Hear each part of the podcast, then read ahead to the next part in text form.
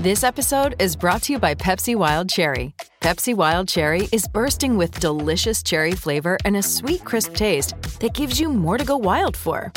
Getting wild may look different these days, but whether it's opting for a solo Friday binge watch or a big night out, everyone can indulge in their wild side with Pepsi Wild Cherry.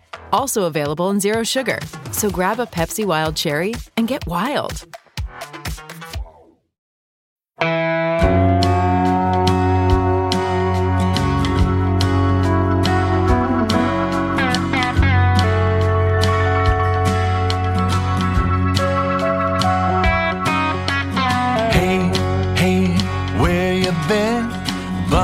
Talk is about to begin. Hey, hey, hey, come on in. Welcome back to your Buckeye Talk podcast for Friday. It's Doug Lesmerises, it's Nathan Baird, it's Stephen Means. We're going to talk about cornerbacks and safeties. Talk to those guys on Friday morning. The last player interviews of spring football. This uh, they uh, practice this week. They continue to practice next week. Our only interview availability next week will be Ryan Day on Wednesday, when I assume we'll get kind of a structure for the spring game, get a plan for those kind of things. A lot of spring games this coming Saturday for some people. Clemson is this Saturday. Texas A&M is this Saturday. Michigan already had its spring game. The 16th, when Ohio State does it, is kind of like the big day. Uh, and then a bunch of other schools also have it on the 23rd. So we're getting to that point where we're winding down spring football. And I would say uh, it's a good reminder of go to the spring game. I have been on record many times saying, take your kid to the spring game and tell them it's a real game. Like, if it, and, and guys, I actually would would almost I would like to do this with our texters 614-350-3315. I would like to hear from people who are huge Ohio State fans but have never been to a game in Ohio Stadium. And I'm sure that's a lot of people, right? Because whether you maybe are an Ohio State fan who doesn't live in Ohio, maybe it's just a thing where you you've just been busy, you're busy on weekends. A lot of times it has become unfortunately cost prohibitive, even the quote cheapest games on the schedule. If you're trying to take a family there, you're looking at a $500 day. So anybody that that applies to, go to the spring game. It's the stadium. The stadium itself is worth doing. It's the 100th anniversary of Ohio Stadium this year. Go to Ohio Stadium. It's a it's a national landmark. Go experience it. It's all Buckeyes on the field. You're going to see some young guys that are going to be blowing up this fall or in future years. Are you going to see a ton of CJ Stroud and Jackson Smith-Njigba and Zach Harrison? I don't know. Probably not. But there's good players out there and eat a hot dog and walk around. So I'm very pro spring game, Nathan. And uh, I know Ohio State is sort of continuing to push, like, hey, you know, come to the spring game. But sometimes I push back against stuff like that. I'm just, I am all in on this. Take your family to the spring game. Especially, I think it's supposed to be kind of nice. So it's not this Saturday. You have time. It's not this Saturday, the 9th. It's the next Saturday, the 16th. But am I too pro spring game, Nathan? No, I really don't see the downside to it. I mean, you, uh, yeah, and it's supposed to be like 54 and dry that day, according to what we're seeing now. That forecast has changed a little bit. If you looked at it last week, I think it was supposed to be kind of cruddy that day and better earlier in the week. So keep an eye on that, I guess. But especially if you get a good day, I mean, you can just learn so much. You're seeing things firsthand that we've been talking about and that we've been trying to, you know, pull things out from behind the scenes. So just just the same as we kind of see it as revelatory. I think fans would see it as revelatory as well. And you also get a version of the game day experience for a fraction of the cost. Fraction, fraction, fraction, fraction, fraction of the cost. What are the tickets? How much are they? Usually like 10 bucks, five bucks, 10 bucks. I'll check on that. I know So- recorded it. So I would be I would be uh, in favor of anybody thinking about it. Go attend those games. Stephen, I would like to do. I can see us doing podcasts this offseason. I'd like to do one on if you've never been to a game at Ohio Stadium. When when are you planning to go? How would you like to do it? How much do you want to get there? What's it like rooting for a team when you haven't been there yourself? It's I, I'm not like this is a very real thing. Sports are super expensive to go to these days. Super expensive. And so I, I totally get it. It's not at all like saying like you have to go to a game to be a true fan. But then, Stephen, I also would be curious about first time stories. Your first game at Ohio Stadium. When was it? What was it like? How did it happen? What did it mean to you? We don't talk about it a lot, Stephen, but I hope we never lose sight of it that going to a sporting event is a big deal and we get to go as part of our jobs. But to go and sit and watch a team that you love in person is, is quite a thing. And it can be very difficult to get that opportunity. But I think if you love a team, you kind of, a lot of people do remember the first time you got to see them in person, right? Yeah. And those stories are often varies. For some people, their first time is they went to the Michigan game. Yeah. That's a very different experience than maybe seeing, you know, them play Akron or Kent State or what if your first time is one of the few times over the past decade that they've lost? Did that ruin the experience for you? Or did it just mean, oh, well, we're just going to go to the bar after this anyway? And it just gave us more reasons to you know, do what we were going to do anyway. So it's just the, the type of game you go to. Is it a big game? Is it a Big Ten game? Is it a top 10 matchup? Is it just some random game where you know they're going to lose, win by 60? All that plays into it. And so it makes for some interesting stories. By the way, it's $7 tickets. It's free parking Children six and under are free. And if you have a group of 25 or more, it's $5 tickets. Okay. Plan to go if you can. Plan to go. I'm not trying to make Ohio State money. I'm trying to tell you guys it's worth it. I also would like to announce something today that I thought of 20 minutes ago. And I haven't asked anybody about it, but I would like to announce the formation of Buckeye Talk Studios. And the reason I would like to announce the formation of Buckeye Talk Studios is because a lot of people are talking about winning time, the HBO miniseries about the Showtime Lakers. And on our latest college football survivor show podcast that Shehan Jeyarajah and I do, we had on Joe Goodman of AL.com, who wrote a book about Alabama's 2020 national championship in its COVID season. And I said, that's a miniseries because the best thing of like the thing that's good about winning time and we talked about it a little bit on the on the last podcast is that it takes a big picture thing. It takes the showtime lakers it takes magic johnson and kareem abdul-jabbar and it gives you a lens in which you can look at them. Because you're looking at big picture things you've got to zero in. So you're telling the story of something that mattered over the course of 15 years but you're zeroing in. They're talking they're doing it on magic's rookie year I think to tell a Nick Saban story by zeroing in on the 2020 season, the COVID year, some of the things that happened off the field, that particular team, you get to tell the greater story of the greatest coach in college football history, but you have a lens. So, gentlemen, I am opening the doors to our texters to pitch us the ideas for what the Ohio State mini series should be what is the tale that you would tell over 10 episodes that would encapsulate something about Ohio State football? Are you doing Woody Hayes? What season? What era? What are you telling? Are you doing an Urban Meyer thing? Are you doing a Jim Tressel thing? Are you doing something based off a great achievement? Are you doing something based off one of Ohio State's scandals? Are you doing Chick Harley?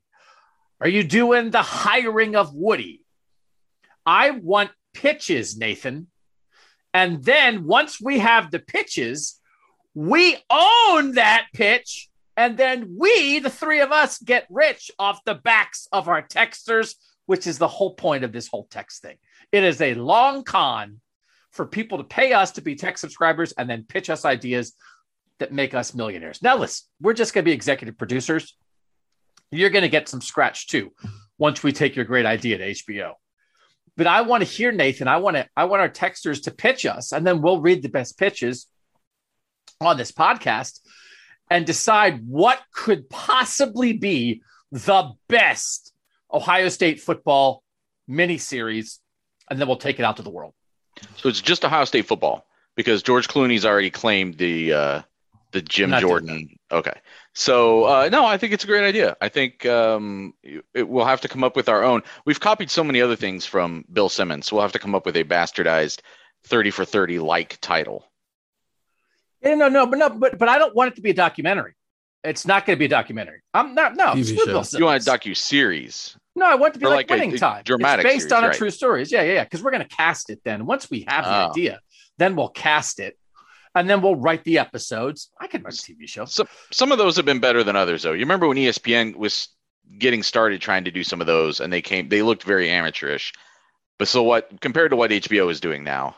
Um, yeah, no, no, no. Only the highest production standards for Buckeye Talk Studios. Steven, you know what I'm talking about. BTS. I mean, we we are top of the line. Only the best. I got. We'll do it on our cell phones, right? I mean, I, I guess Yeah, we won't yeah. film myself. But don't you think we should get some good ideas for this, Steven? I'm curious to see what the texters come up with. Um, I kind of already have one. The 2011 season.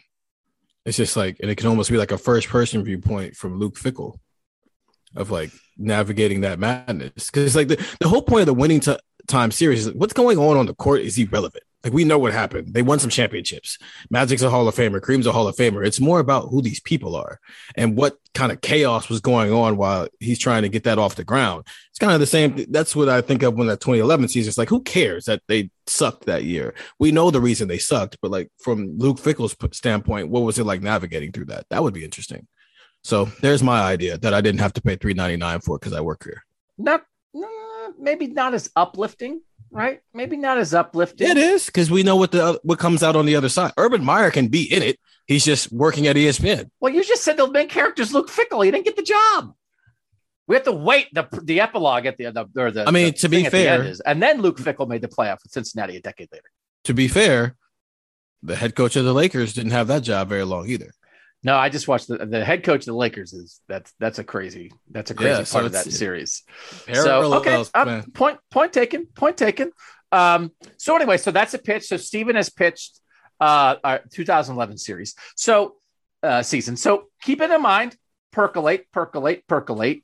Maybe some of the best pitches will even have the texters come on and, and we'll sit in the pitch room and they can make the pitch firsthand. But we'll read a lot of the best ones. I'll send it out to the texters and say, send it, say, send us your ideas. And then we'll do a podcast or two on uh, all the best ideas. And then we'll vote. We'll vote on what the best pitch is. And then we'll send it out. We'll send it out to the world and try to make some money. I wouldn't say, Nathan, that I'm looking for Buckeye Talk Studios to be my primary income, but nice little thing on the side. You got a baby on the way. You'd like be a little executive producer on the side, a little extra scratch. Not a bad idea. Hey, you want to sit back and sweep up cigarette butts at uh, Disney World and just have this income producing without Yeah. any effort on your part. I understand it. People smoking at Disney World. Uh, yeah. No, no, no. It just I'm not gonna. I'm just gonna clean up vomit off off the Oh, after okay. the roller coasters yet to be to be specific. Okay, so uh, just ex- super excited about about BTS. So we'll get merch for that too. Buckeye Talk Studios. Very exciting. Cornerbacks and safeties. I'll let you guys guide this a little bit. Um, you were more heavily involved than I was today because I forgot I had a radio interview in the midst of interviews. Not the best. Nathan, where do you want to start? We talked to eight or nine different players. Where do you want to start with something interesting we should discuss about the Ohio State secondary? I guess we could start with Josh Proctor. He he maybe stands a little bit alone as a, a topic in some ways, and a guy who his presence obviously his conspic his absence was conspicuous in 2021, and his return is one of the big reasons for I think optimism at the back end of this defense in 2022. Because now instead of him being like kind of the only veteran presence at the back of that defense. Now he's this veteran that is sitting atop this more interesting mix of young talent that either got some experience or is is ready to make its first steps this year. What do we think is the upside still here for Josh Proctor? Stephen, do you think we've seen much of the best of Josh Proctor, or were we just starting to see it last season? Then he got hurt in game two. Think we were just starting to see it for what it meant for that team and that defense. Um, it was a bad defense, but I do think losing him, whatever potential it did had, kind of went out the window. Um, but I don't even think any of that matters this season, just because there are so many guys who did get experience. But then also, we're not 100% sure where Josh Proctor is playing. I know he said, um, I went back and listened to it, that he and Ronnie Hickman are interchangeable, and he's kind of repping at both the adjuster and bandit, which is just free safety and strong safety spots. So he can, we, he's got experience at both of those spots anyway, back to the 2020 season. But until you have like a concrete answer to where he's playing, it's kind of hard to say, you know, to have really that much of an opinion on how much he impacts this defense because Josh Proctor as a strong safety and Josh Proctor as a free safety impact this defense in two totally different ways. Do we have any sense, Nathan, of what Josh Proctor thinks? Is he going to be the adjuster, center field? No, he said the same thing. I mean, that he sees him at both spots, and from what I saw, Ronnie Hickman said something very similar. That maybe he was even playing more adjuster, but that he sees him and Proctor at either spot. So I don't have a, a great. Uh, my assumption all along was that the adjuster was going to be Proctor because that was more resembled what he did last year, and the Bandit seemed to more resemble what Hickman did last year. But I can also see those guys being interchangeable enough that the opposite could be true. That Hickman could be the one that they decide is more suited for the adjuster, partially because I talked to Josh about this a little bit today. Like he's kind of come full circle if he ends up at the Bandit because he came in, he was recruited to be a more of a strong safety, and then very quickly the defense adjusted to where there was only one safety back there, and it was like, well, you got to be able to do this, or there is no place for you to play. And he was just finally like becoming that kind of safety that they needed him to be when the injury happened. So it might be the best fit for his natural skill set to be more at that bandit than at the adjuster. Stephen, what do you think the big difference would be about how different how different the defense would be depending on where Josh Proctor would line up?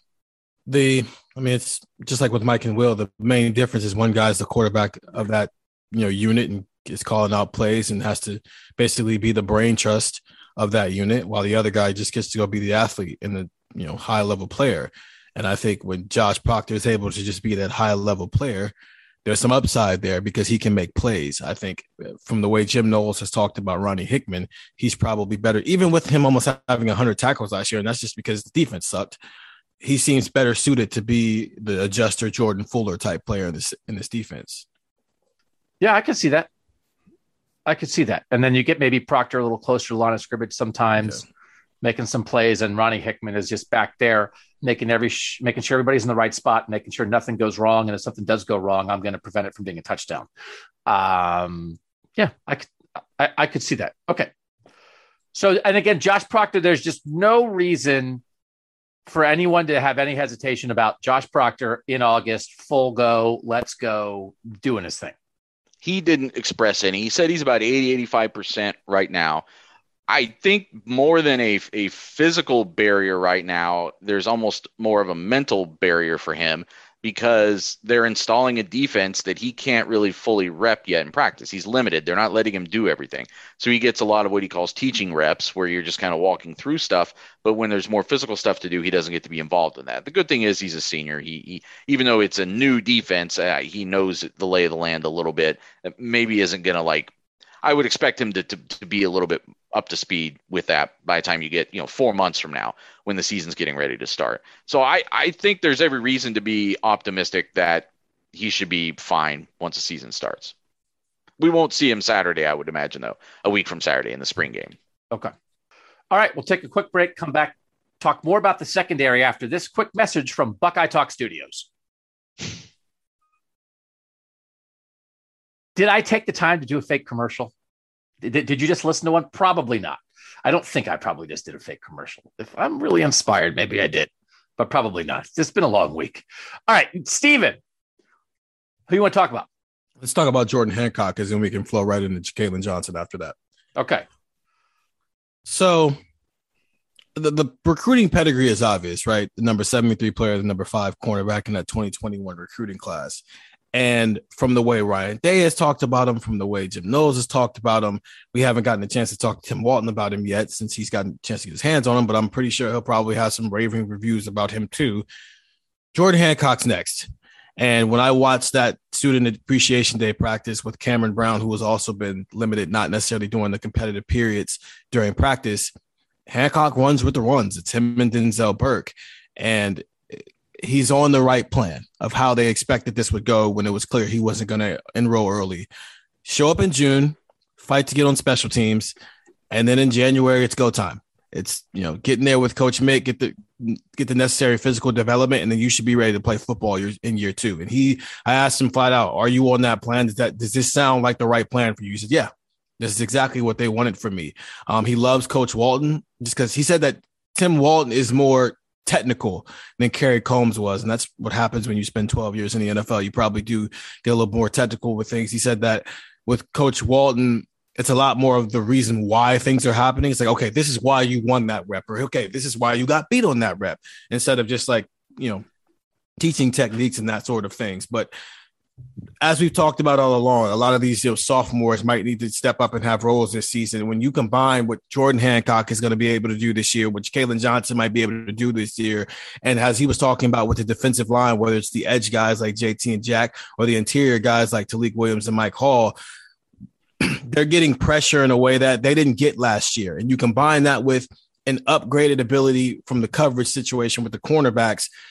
Ohio State's defense should be able to get back to what we've known Ohio State's defense to be outside of the past two seasons. So when I got to talk to Jordan Hancock a little bit, he said his football intelligence is his number one skill, which fired me up because that I've just I've been on that we've been on that kick all spring. And so the idea that the secondary is doing battle with CJ Stroud in practice, Jordan Hancock loves that. He was saying there are times when they'll be in the film room watching what happened in practice and they'll say, We played uh, perfect coverage, and CJ still completed it because that's what NFL quarterbacks do, is what Jordan Hancock said. So uh, he likes the aggression of the defense. He feels like the corners are going to be in situations to make plays which is one of those things he talked about your you know you're disguising coverages you're mixing zone and man back in the day when ohio state was you know several years ago now when they were playing almost man exclusively it doesn't give you the chance to sort of read quarterbacks and break on the ball and feel like hey we're in their head a little bit and so i think all those kind of things jordan hancock was expressing he thinks they're going to be able to do that and jordan hancock's fired up about that because jordan hancock likes the way he thinks about the game. I think he has a belief in his own abilities to have that chess game with the quarterback and then be aggressive within it. So he feels very fired up about this. And again, Nathan, is just a reminder of this is what a great defense has. He's a top 100 recruit who sort of had year one to get his feet under him, played some special teams, and now he's ready to get after it. And he's a very athletic, very intelligent, second year college football player that should make this Ohio State defense better. And so I like that Jordan Hancock is excited about how he fits in what Jim Knowles wants to do. And I, it feels like there's just an opportunity of the player bringing out the best in this defense and the defense bringing out the best in a player. And I think Jordan Hancock in the end, Nathan, might encapsulate a lot of the new era of defense here. That he had one year of the old thing. Here comes Jim Knowles doing his thing, and it's expressed through the ability and the intelligence of Jordan Hancock. Yeah, that may be true. I, I, he's someone that I think we all expected would be rising into a bigger role this season, anyway. But I definitely agree with you about how intrigued I am by the head-to-head between this explosive offense and this new defense. This not only young defense, so it's some playmakers getting maybe their first chance or a bigger chance in practices and stuff to stand up and get their reps and make their plays, but then also the new things that, that Jim Knowles is throwing at them. A lot of times, the iron sharpens iron stuff.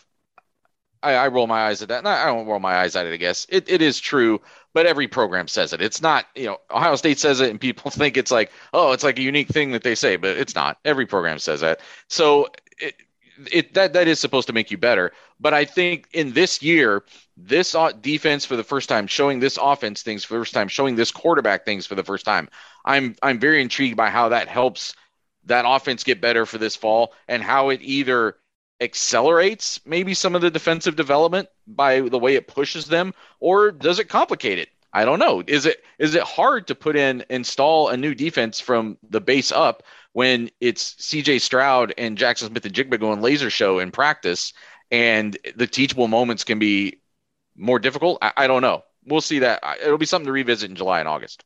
I did ask Jordan who gets more wins on a day-to-day basis between the receivers and the corners. And he started smiling as if like he wanted to admit that they've been getting the best of us at times. But he said that they, they get their fair shares of wins too. So it's it's he was talking about being a playmaker. I said, Have you gotten a pick six in practice yet? And he was like, No.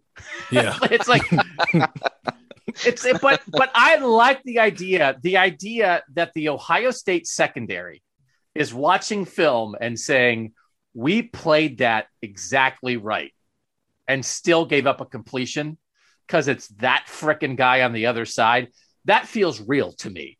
Mm-hmm. And that when it's not, it's like, hey, if, if the Ohio State secondary takes into the season, hey, you better be CJ Stroud good if you want to do something against us. Because if you're not, we like our chances.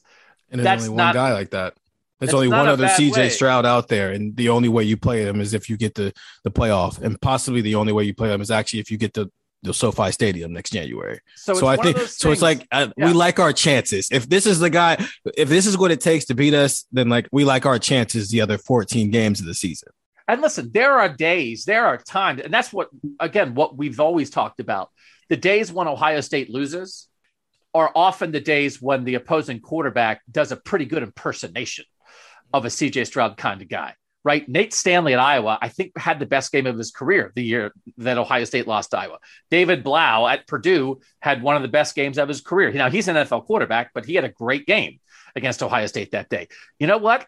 I kind of bought in to Anthony Brown from Oregon like all year because he kind of did some things that pretty well against Ohio State. He's not CJ Stroud, but a play here and there. So, um, yeah, it it you they're not gonna uh, give up easy stuff. It feels like, which is, I mean, that's not saying much. That's what most good defenses say. But I just really like that idea. So then let's fold in Jakailin Johnson, J.K. Johnson. I think it's fair to say, right? Not quite on the Jordan Hancock level because he battled some injuries last year, but we are going to wind up lumping these two guys together because they're two corners in the same class, both top 100 guys. And it's funny that maybe we didn't lump Denzel Burke in with him with these two guys before because Denzel Burke wasn't rated as high as them. And now we're not lumping Denzel Burke in because Denzel Burke's like a sure thing. Denzel Burke's their number one. He's in the same class as these two, but he's started for a whole year. They haven't. Hancock and Johnson are on the same track, kind of, but it also makes sense why Hancock's a little bit ahead, maybe. Well, yeah, and at least Hancock got on the field last year. Like Johnson, yeah. that was the bulk of our conversation with him today. Was that it was I wouldn't say a lost year for him, but much of it was spent hurt. He got into the Akron game. He said it was maybe the second play that he got to actually make a hit, and he made a tackle, and he uh, fractured his shoulder and was out for most of the year. Then was really unavailable the rest of the year, and that's a bummer for I think any true freshman that you have to sit and watch. You know, Kourt Williams went through it the year before when he missed literally the entire season, and it's it's tough mentally. You're seeing Denzel Burke go out there and do his job and get accolades and and beyond that, just be the reason that Ohio State was winning football games. And you're seeing even Hancock get like some more special teams time, like being more of a contributor, and then you're not really able to do anything. So I think you could just tell in his voice, the the way he talked about it, what a what a bummer that was for him and how he had to kind of bounce back from that mentally. But then also you're trying to learn so much. You're you're the, the water's so deep for you as a freshman, and you finally feel like you're getting some breathing room, and then that happens, and you have to kind of restart that that process again and get yourself back to where you're on track to where you're supposed to be here in year two. But seems like he's he feels pretty confident about that, and he knows that the, the numbers in that room are small, as you and I talked about the other day, Doug it's whatever six scholarship corners and a couple of them are true freshmen. So a the better that he is this year, the better Jakailin Johnson is this year, the better Ohio State's chances of winning a national championship. Really, like, I don't know how many t- players on the team that you I guess wouldn't say that about, but you could to have a because again we talked before about where Cam Brown is, and he's had trouble being healthy, and even if he stays relatively healthy for a year, he probably can't play a full workload. So Jakailin Johnson, even if you're four, you're also always still kind of three or three and a half. Like you have a big role in this defense, I think, this year. uh, Ohio State wants them to have a big role. If you can have a, a fourth cornerback that you can trust, it makes this defense better. Yeah, I, I get from an actual body sitting in seats in a classroom standpoint, six is a small amount of cornerbacks, but they've got four playable corners, which is plenty good enough. I don't um, know but, the, but until but, they don't if, have a fourth one. If if Cam Brown's hurt and somebody else gets the flu, now your third corner is a true freshman. That's like what we're talking. Right. Like healthy, yes, healthy. Four corners is enough, especially when you're not counting the slot corner as a corner. But you know, especially when one of the top four has kind of an injury history, you might be in a spot where Jyaire Brown or Ryan Turner has to be on the field for a game a little bit if you get a little haywire when from a health standpoint. Or they the the three guys who are healthy then just all take that leap, and it's 2019 where Jeff Okudah and Damon Arnette didn't come off the field. True, that's possible. Yeah. I mean, it's one of you, you, don't have to rotate if you don't. You like you are. We, we talk about you rotate from strength, not from weakness. And so, if you don't feel like you should rotate, then Denzel Burke and Jordan Hancock and Jakailin Johnson, if Cam Brown can't go that day, those will just be the guys out there. No, that's true. Not, not to talk Day- ourselves in, not to yeah, talk ourselves in circles, but we don't know if there's a Chase Young on the front of this defense either, and we know there probably isn't. So that's why I think they need more than two because three makes two better, if you understand, and four makes three better. And Ryan Day says they want eight corners. They have six, and two of the six are true freshmen. Mm-hmm. So they they are under where they would like to be ideally. And the reason they're under is that they recruited three corners in the class of 2020. And the class of 2020 is the class that should be hitting right now. That's your third year guys. I still think mm-hmm. in the end you win national championships on your third year guys. And they had two of them are gone. Ryan Watson, Legend Cavazos, and the other one, Cam Martinez, is a nickel safety right now. So they don't have any outside corners of third year guys, which means we're talking about two second year guys. No, excuse me, three second year guys in your top four. And that, that they seem fine with that. But there's a little less room for error. So, um, but the idea that the bulk, the bulk, bulk, bulk, even if stuff goes wrong, Stephen, bulk of your corner snaps are going to be from those top four guys and you believe in those top four guys, I agree. That that should be enough, barring you know some kind of catastrophe. Is they're just going to have to build up the depth again in yeah. recruiting because again, the room as a whole is a little small. Which is, I think they understood that. I mean, the moment that we can look at the Legend Cavazos transferring thing as like, oh, they lost a body, or we look at it as that guy realized that the two, three guys who are younger than me are better than me. That there's that's the optimistic way you can look at it, and that's it's a man, you lost the body, but that should tell you something about not only the way that they think about these three corners, but what they're actually doing on the field. That Legend tried to be an outside corner, it didn't work out. And then he tried to be a nickel, and it didn't work either. And again, we're talking about Ryan Watts was number 202 in the country. Legend yeah. Cavazos was number 352 in the country. And then Cam Martinez, who Kerry Coombs had to come in after he got hired and reel in, was mm-hmm. three two three in the country. We all thought Cam Martinez probably is more talent than a guy ranked in the three hundreds, but still, that was it's the you know we've said it a million times here. It's it's the recruiting dip that we're talking about. They dipped a little bit, and it turns out the guys who were in the dip left, and so now they're out of the dip. And we're talking about Jakailin Johnson and Jordan Hancock, who are top 100 players, and Denzel Burke, who played like a top 100, 100 player last year, and it's fine. They're good to go. But you are missing those third year guys in that room. Will that come back to haunt them? Probably not. Probably not. But it still remains they have six guys in that room.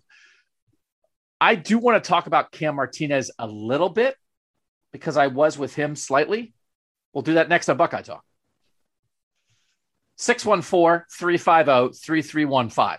We have a new reason to be a tech subscriber. You get to pitch us your mini series. And also, we have a bracket coming. So, fun stuff this offseason. We'll get to that as we start to wind down spring football here at Ohio State. Cam Martinez out there. I was with him for a little bit in there as a nickel safety behind Tanner McCalister. Feels like it suits him. He did say he's still moving around. It's one of those things. I think we are at that stage where at the moment everybody talks about how they can do everything and everybody moves around and then actually you get down to brass tacks and guys have positions and they do a certain thing because you want to be an expert not a thing i do think as much as i just said hey if you have if cam brown's hurt and somebody gets the flu now your third outside corner is a true freshman. I do think maybe then your third outside corner will be Cam Martinez for a day to get you through a day, right? I mean, I don't. He said, "Yes, I can move around." So as much as it feels like he's the second slot guy, he still would have that ability if you felt like, man, we maybe have some true freshmen who aren't ready to get out there. So it's, you know, it's not like they'd have to play. They're not playing Mike Hall at corner. You know, it's a guy with cornerback skills. So I do, you know, Nathan, we're just kind of waiting for Cam Martinez, the Cam Martinez show to come around, right? And and I do think he he was talking about how they just moved everybody around last year. He was kind of a nickel. He was the cover safety for a while last year. Then he was a deep safety for a while. Now he's back covering guys in the slot. It feels like it's the better spot for him.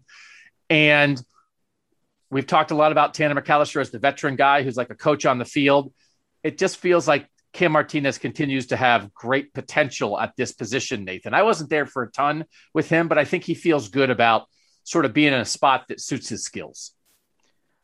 Yeah, it seems like a place where his athletic versatility would come in handy, where the matchups fit him physically. There's a lot of things I think to like about it. I think there's a lot to like about him getting to learn under Tanner McCalister too, whether that takes a whole year or whether there's a something that clicks in over the course of this year where he starts to to overtake him. I think that's a, from what we've seen from Tanner McCalister so far, it just seems like a a pretty well put together guy a, a smart guy, a guy who gets Jim Knowles and gets what this defense is about and can probably show and tell, but most importantly, show because he's right there. Cam Martinez, the best ways to attack in this defense. So I it's we do this a lot, right? Where there's guys who we're just so tantalized by. You start following them during the recruiting process, and you're like, oh, what's this guy going to be? And it's we get impatient for like when they're going to get on the field and do the thing. And would this defense be as good in 2022 if it was just Cam Martinez and there was no Tanner McCalister? I don't know. We won't find that out until the fall. But I think there are reasons to think that Cam Martinez is on the right path to have the impact we might have envisioned for him to have at Ohio State eventually. Just maybe isn't happening as quickly as we thought. I think Cameron Martinez has a chance to really take some steps forward this spring because Lathan Ransom is also hurt. And we're not given when he got hurt, and it's like looking at Josh Proctor's like trajectory of how his injury is going, it's to say it's a broken leg. We're not really sure when Lathan Ransom is going to be back and if he's going to be ready for fall camp. But if he is, um, the last place Cameron Martinez wants to be in, unless they move Lathan Ransom to one of the other two safety spots, the last place you want to be with Cameron Martinez is equal with Lathan Ransom, because that just means a healthy Lathan Ransom just takes that job back and he's the number two nickel. Possibly, I guess I could see would he be at all a, a, candidate at one of those deeper spots? I don't know. Who Lathan? Lathan Ransom, yeah. yeah I think his best I've, fit is at nickel, but could he be a bandit? I think his best fit would be at a Jester or bandit, but they obviously see some coverage skills in him to put him that they kept putting him at nickel. But they I mean, recruited him to be a free safety. Right, let right, him, right. They let him cover Jaylen Waddle. Yeah. Yeah. I, yeah. As a true freshman who basically played in his second game ever and the night of the Rose Bowl, Kerry Coombs told me that when he was telling me that Ransom had broken the leg, was saying he was out for the spring, but the good news is he'll be back for the fall. And like Kerry Coombs is a lot of things. He's not a doctor, so I don't know if that's still a reasonable thing to expect him to be back this fall and contributing this fall, especially when we've seen how long it took Josh Proctor. I mean, it's spring now. He was hurt in week two, and he's still not fully participating. So, and they're they're kind of okay on safety depth now, which is an odd thing to be saying about Ohio State football, considering what we were saying just four months ago or whatever. So they probably won't rush him back. And I would think that going into next spring, maybe he's the guy that would be in that mix at nickel, but maybe he's a guy that, you know, Proctor will be gone, Hickman will be gone. They'll need people at the back end of that defense too. Yeah. okay at depth. I mean, their depth at safety is a little much right now if we're being honest here. It's interesting. There's not a lot of sure things. Ronnie Hickman's a sure thing. That's not fair. Ronnie Hickman's a sure thing. I think Proctor's. I think Proctor's fairly sure. I mean, we saw a game and a half of him like at his best. So I, I don't disagree. I don't disagree. I, I, think that's probably right. And and the injury he had isn't something. It's not a torn ACL where it's like, oh, is he going to mm-hmm. tear it again? Right. So I, I don't. We shouldn't really have any reservations about him being healthy. So I think that's probably right. but there is still like some moving parts in there. And usually a place like Ohio State, ideally, when you have a bunch of interesting guys, a couple of them pop and becomes stars and a couple of them don't pop and maybe move on. So there there is some uncertainty there, but the belief that they'll have enough good safeties, I think there's reason to certainly believe that. We just maybe don't aren't exactly sure who the third and fourth and fifth best safeties are. The other guys that talked Friday were Cam Brown, Denzel Burke, Ronnie Hickman, and Tanner McCalister. Kourt Williams did not come out for interviews, Nathan. Uh, we think he's been dealing with something. We don't really know. Would have been nice. Everyone always like to talk to Kourt Williams. We have a handle, I think, on Kourt Williams. Works hard, great leader, captain on the field, beast in the weight room, um, looking for a spot. We think he probably is in the mix. We guess is one of the three top safeties on the back end, but uh, wasn't there today.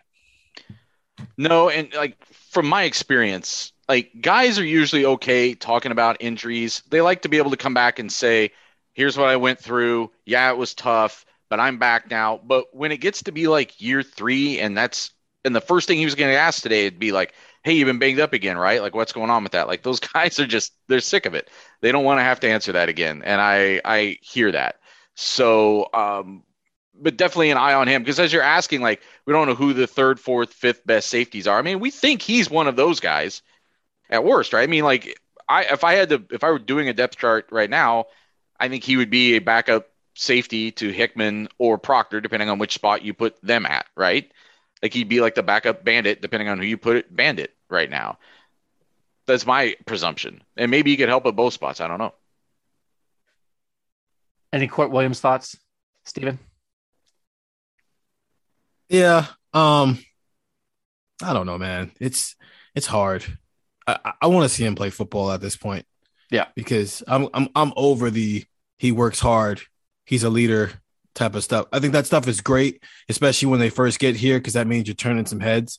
But after a while, and I think I said this uh, before last season, it's like after a while, the leader he works hard thing only gets you so far. I want to see if he can actually play football. So but hopefully, I, we get to see a little bit of him in the spring game.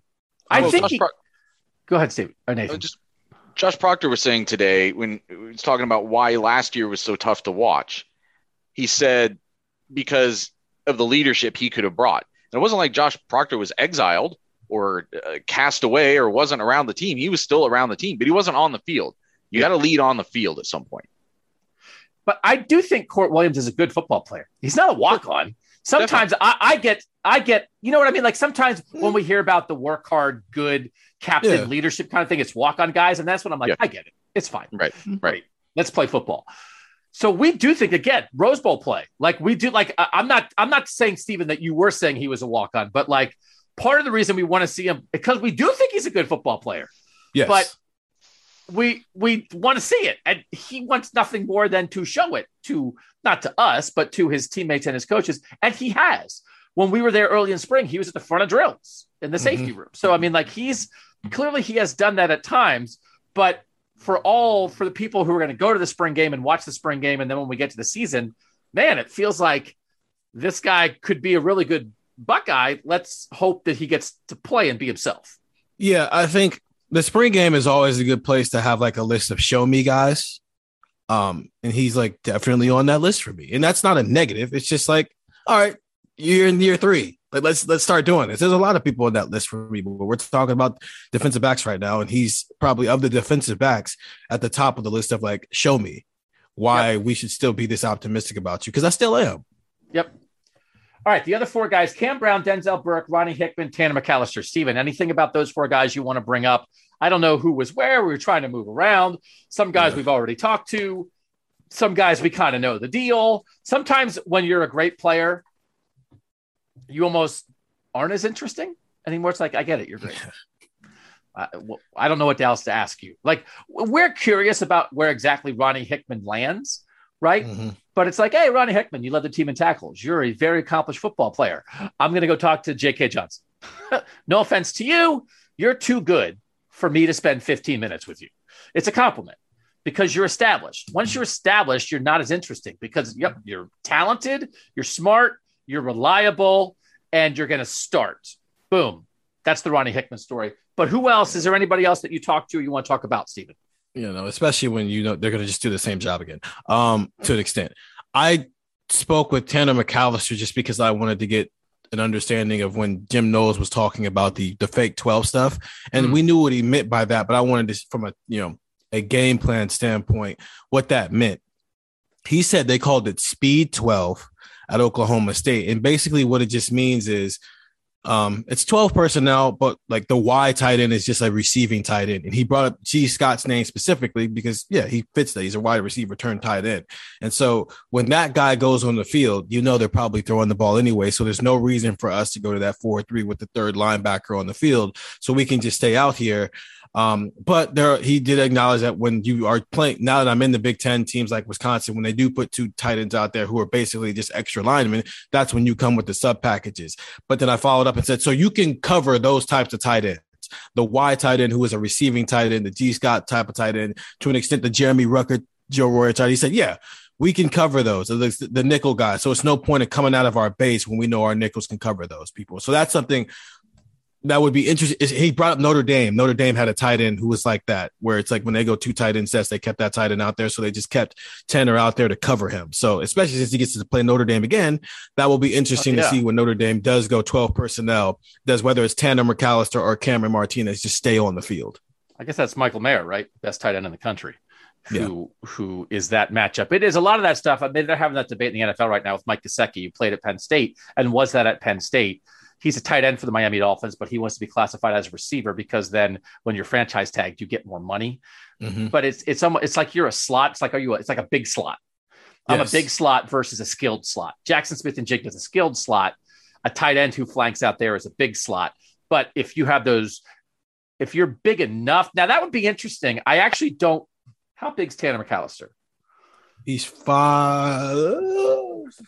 That that is a a. Go ahead, keep talking it out. because that is a little interesting to me. Like Nathan, I don't know about Cam Martinez against a guy like that. The Cam, Cam Martinez is a nickel safety who's supposed to cover that slot guy. But if a team goes, I still like fake 12 better than speed 12. I guess Jim Knowles was driven- like he was when he was there, he had to be nice, and now he left, Yeah. and now he can say what he really thinks. Here, now when he talks about the Big 12, it's fake 12. And we mean fake 12 personnel. 12 personnel is when you have two tight ends on the field. Fake 12 means, well, it's a second tight end, but the second tight end really isn't a tight end. So we don't have to adjust for them and put a different package on the field defensively. Speed 12 is the same thing. I don't, Cam Martinez is a little smaller. I like Cam Martinez against slot receivers. I don't know if I like Cam Martinez against a Y, against a split out tight end. Is Tanner McCalister, Tanner McCalister a little bigger than Cam? No, I think Cam's put on some weight. Tanner McCalister is listed at 5'11, 192, and Cameron Martinez is 5'10, 190. And I, to Okay. your point, that that was part of the reason why he wouldn't be out there on, on running downs and they would keep Marcus Williamson out there because he wasn't good against the run. But if he's gotten stronger and they feel like he can handle a Michael Mayer who's listed at 6'4, 251, then, like I said, that's an interesting little wrinkle to watch. if we do sort of what we did last year, I almost think we should go back and relook at it, Nathan, when we did the 50 best Ohio State opponents for the coming season. When we did that last offseason, right? The guys on mm-hmm. Ohio State mm-hmm. schedule. Like, I don't know. I can't remember who we had number one, but like, I don't remember where we had Aidan Hutchinson. He was Like, oh, third. Who was third? and Oh, that's Kayvon good. Thibodeaux was one. And I Okay. think Carl Loftus might have been two. Okay, good for us then. That Pretty sounds good. right. Michael Yeah, Mayer. Michael Mayer might be one. People think like just because of the matchup, yeah, and because but people think he's people think he's people think he's George Kittle. You know, Yeah. like he's he's like a dude, and so uh, that will be really interesting. That's going to be a that's a lot on Tanner McCalister's plate and Cam Martinez's plate right off the bat. And there's part of me that if you're going to play a little bit of a bigger guy like that, you know who interests me potentially in that situation? Kourt Williams in that spot against an, Mhm. a split out tight end of that size who they're going to try to throw to 12 times. Because you know who would have been good at that? Probably Pete Werner. I don't know. I don't know. We're ahead of ourselves. We have we're ahead of ourselves. We're not X and Oing the Notre Dame game yet. But by the way, Notre Dame has the best tight end in the country, and he's coming to Ohio Stadium for the opener. We we did a good job picking those top three. I would say our number four was Michael Penix, so youch on that. But and there was only one tight end on the top 50 that we did, and that was Peyton Hendershot from Indiana. I think we had him like 30th. So it'll be interesting to see if that's a position that threatens Ohio State more this year than it did last year. Because you can look back over that schedule, and really until they played Utah, who was putting like 10 tight ends out on the field at one time Yeah. or whatever, they didn't really face a lot of tight ends that it felt like were were really whatever Yeah, good. um, hurting. well, or that, Yeah. they, that that they were well, I'm trying to, that they were exploiting that they were exploiting Ohio State in some way.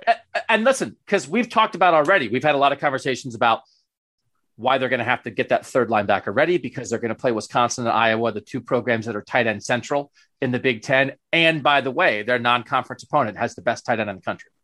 So, like, this is a tight end coverage kind of year for this Jim Knowles defense. So, that, that is something interesting to talk about um, as we get into the offseason. Anybody else, Nathan? Ronnie Hickman, Denzel Burke, Cam Brown, anybody we haven't covered on safety and corner day. You know, the, we covered the only people that I talked to. I saw um, was it Steven that you said that um, Cam Brown said that Denzel Burke's confidence is through the roof or something like that, which Yeah, he said he's always something. Yeah, he said he's always been confident, but now like basically he kind of knows what he's doing, so it's a lot higher. Especially, I mean, yeah, you got thrown to to the wolves last year and you came out alive on the other side. So, but yeah, it is saying something about a guy who, when I asked him like flat out, "Are you a trash talker?" He said yes, and then looked at me as if, "How dare you ask that question last year?" You, you know what? I, I, now this makes me want to do a list of swaggiest Buckeyes. I was just, I will, I, on the College Football Survivor Show, we've been doing Mount Rushmores of the college football playoff era at different positions, the eight years of the playoff, guys who have played in the playoff. And based on your performance in the playoff primarily, but also kind of who you are, who are the best guys at each position, just like we did here on Buckeye Talk with the best Buckeyes at each position. And we have done running back and we have done linebacker. And not to give it away because it's on the, the Apple podcast subscription, but you guys are our loyal Buckeye Talk listeners, so you get it. I successfully, in the end, argued for Darron Lee to be on the linebacker Mount Rushmore in the eight years of the playoff because there were a couple guys that were obvious, but Darron Lee was the defensive player of the game against Alabama in the Sugar Bowl. And I he probably should have been the defensive player of the game in the national championship game against Oregon. Tyvis got it. Tyvis also deserved it, but Darron Lee was right there. And I referenced the fact that on the day that the Sugar Bowl was played, like my big preview story was all about Darron Lee could be the guy that makes the difference for Ohio State against Alabama and like his cockiness. And I think it's possible that Denzel Burke is the cockiest Buckeye since Darron Lee. And I mean that good cocky. I mean that like, let's go. My teammates know it. My opponents know it. Let's do this. I'm great. I'm not afraid of you.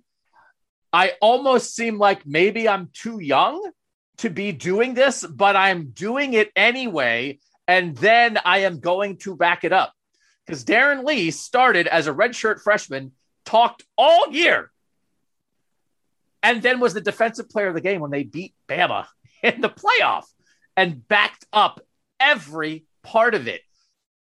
I'm, I don't, I, I would have to rack my brain to try. I mean, listen, Damon Arnette liked to talk, right? There were other guys who like to do it, but is that It's different when you are doing it at an all American level. like you're at all like you are a it's almost like you are talking in a way that's like man you better be an all-american if you're going to talk like this. And it's like oh no Mhm. you are. Like that denzel burke like you've played one year. What do you do? And he was talking like this in the midst of last year while playing as a true freshman. Uh, this is maybe and again is cocky the wrong word? Probably. Because i like it. I mean this all in a good way. But in a bring it self-confidence that i push out to the world and then back it up. That's the guy when we talk about Denzel Burke, the guy that I think of is Darron Lee. I think Darron is still like that to this day. Um, oh, you do follow on Twitter? Darron's no, I I, like no. Oh no, like I know him in real life. He acts like that away from the mics. That's, but that's how do you how do you become a first round draft pick linebacker after being a quarterback at New Albany High School if you're not like that? That's why Yeah, Darron Lee. yeah. I mean, that's that's how Darron Lee became Darron Lee. Yeah, I think Denzel Burke wears it better because he's not trying to come off as cocky. He just has a very intense tone when he talks to the media where it comes off like that. Because even when he got asked about uh, David Bell, if you actually listen to the way he answered the question, he was just like, I mean, it's nothing I can't handle. It's not like he was going out of his way to talk trash Mm. about David Bell. He just got asked about David Bell and he answered it. But if you just see that on a graphic somewhere, you're going to think that he's talking trash. That's not at all what Denzel is. It's just I answer questions, but I have a very serious vibe to myself. And you're going to fall in love with it because, yes, I am a trash talker. Can you expound on that? No. Just know I'm a trash talker.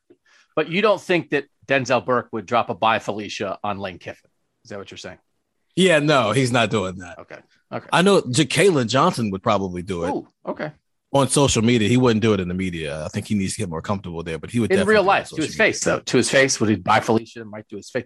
We should do that. Oh, for sure. Who is the most yeah. likely Buckeye to buy Felicia, an opposing coordinator, right in his grill? Yeah. Uh, okay, Nathan. Anything else that we need to add on these guys? No, I think we've covered a lot. Listen, we can't get to everybody, as we always say.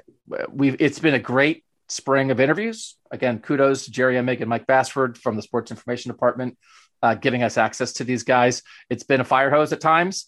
It's like they, they there are there are six tables. You walk into the Woody Hayes Athletic Center, they're finishing up practice on the indoor field, and there are six tables set up. And it's like we're really going to have six guys talking at the same time. It's usually not all six going at the same time, but I definitely looked over today. and I think there were five going at once, and there might have been all six at once, and there are not six of us. So this is why it's wonderful that there is a gigantic Ohio State beat. If we didn't get to somebody, if we didn't write about somebody, if we didn't talk about somebody, somebody else certainly did. Whether you know, all you guys know all the other sites that cover Ohio State. So between the fifty of us, uh, we got to everybody. So we will continue to write about them. We don't have any more interviews. But we got a lot of stuff backloaded. So keep reading cleveland.com slash OSU. We'll keep writing about these guys. Next Wednesday, we'll have Ryan Day and we'll get like a final, final preview of what the spring game is going to be like. And we will have a spring game draft next week on Buckeye Talk. It will be the fighting baby bears against the fighting five star Stephen Meanses. I only talk to superstars, Stephen Means. And we will do, I also missed an opportunity. I took photos this spring of Nathan Baird talking to Josh Proctor, Stephen Means talking to CJ Stroud, and Bill Landis talking to Donovan Jackson. And I said I should have done enough to make a Panini card set. Now, I know Panini, what is it? No, Panera? Panini? Who's the thing? Panini. Oh, yeah, you're the mm-hmm. card guy. They don't put the card in the Panini, right? It's not like you, it's not in a Panini. No. Card's not in a Panini, but it's a Panini. Is it a Panini restaurant that puts out sports cards? No. No, it's just coincidentally the name of the sports card company is Panini. Well, it's like if you buy a um, Mercury car, it wasn't made on the planet of Mercury. It's just a name. That's the most frustrating question I've ever heard you ask. But why? But of all the words in the world, you name it after a, a grilled sandwich. It'd be like if you. It's like, oh, what kind of what kind It's of card am I- Italian. I'm Yeah, buying. it's an an Italian. It's an Italian company. company. Yeah. and why are they making baseball cards in America? Make make it. Well, just They're just- not oh, making corporations. Corporations buy each other out. They're literally not making cars in America. They're stationed in Italy. They just also happen to be sold in America. but they're making like college football But- cards. Mm-hmm. I mean, they make What do they just know like about college football? sports They're- cards. They're They just, they just do they just do sports cards in general. It's not necessarily only about college football. I assume they hire someone who does know about football. Yeah. and it's It's a global You know, brand at this probably what, point. you know what we should do. I can get very angry about. I don't like it. I don't Uh, like. uh, uh, uh, uh. I can get very angry. Period. yeah, Buckeye talk. Yeah, for right. No, but it's just like we got it. We don't. We got an Italian company. We'll we'll make the sports cards here for the sports cards for the sports in America. Like I just uh, Panini. Oh, it's a. We don't have a we don't have a grilled cheese baseball card company. Oh, what kind of grilled cheese did you get? I got a Mike Trout grilled cheese. What do you mean I got a Mike Trout? Oh, grilled cheese is just the name of the card company. There are there are cars, there are Subaru cars being driven all over this country right now that were built in Lafayette, Indiana. Like it's a it's the the foreign company owns a thing that happens in America, and we are Americans own things that happen in foreign countries. It's a global marketplace. I think when it comes to sports cards, I'm officially anti-globalization. just in that very one specific niche. Well, you should know that there's a company called Fanatics. You're familiar with Fanatics because we put those Yeah. Fanatics things in our. They are buying out the license. They bought out the license for baseball away from Topps, and then they basically bought out Topps so they can keep using the Topps name for all the baseball cards. And they also are getting, I think, the license for basketball and football cards. And so that will be an American company. I think Fanatics is an American company. To so so don't worry, unbunch those panties. It'll be American companies Talk. doing American sports cards.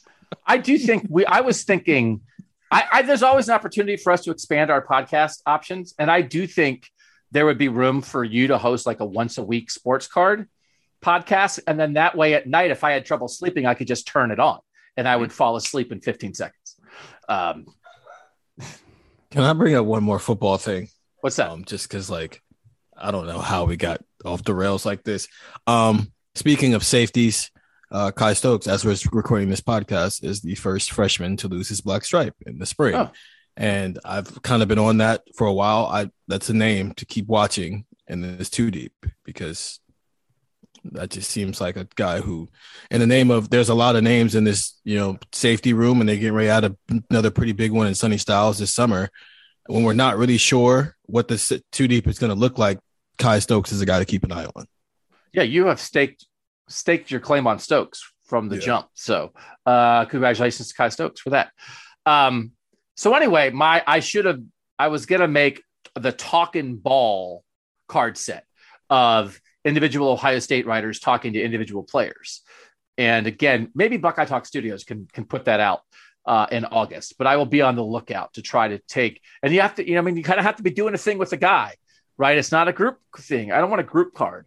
I want one writer, one player, the Talk and Ball series from Buckeye Talk Studios. Look for it in August. For now, for Stephen Means and Nathan Baird, I'm Doug Lesmerises. Listen, we'll be back next week. We're going to have a recruiting pod next week, early next week.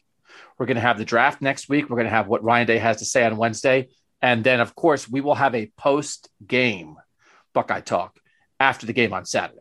So we are, a, you know, we're still a week removed from that because the spring game's not this Saturday; it's next. Go to the spring game, take your family, go with your friends, go by yourself, go to the spring game. It's worth it. And then on the way home, get ready to listen to some Buckeye Talk because we'll have a post game pod for that. Okay. And that was Buckeye Talk.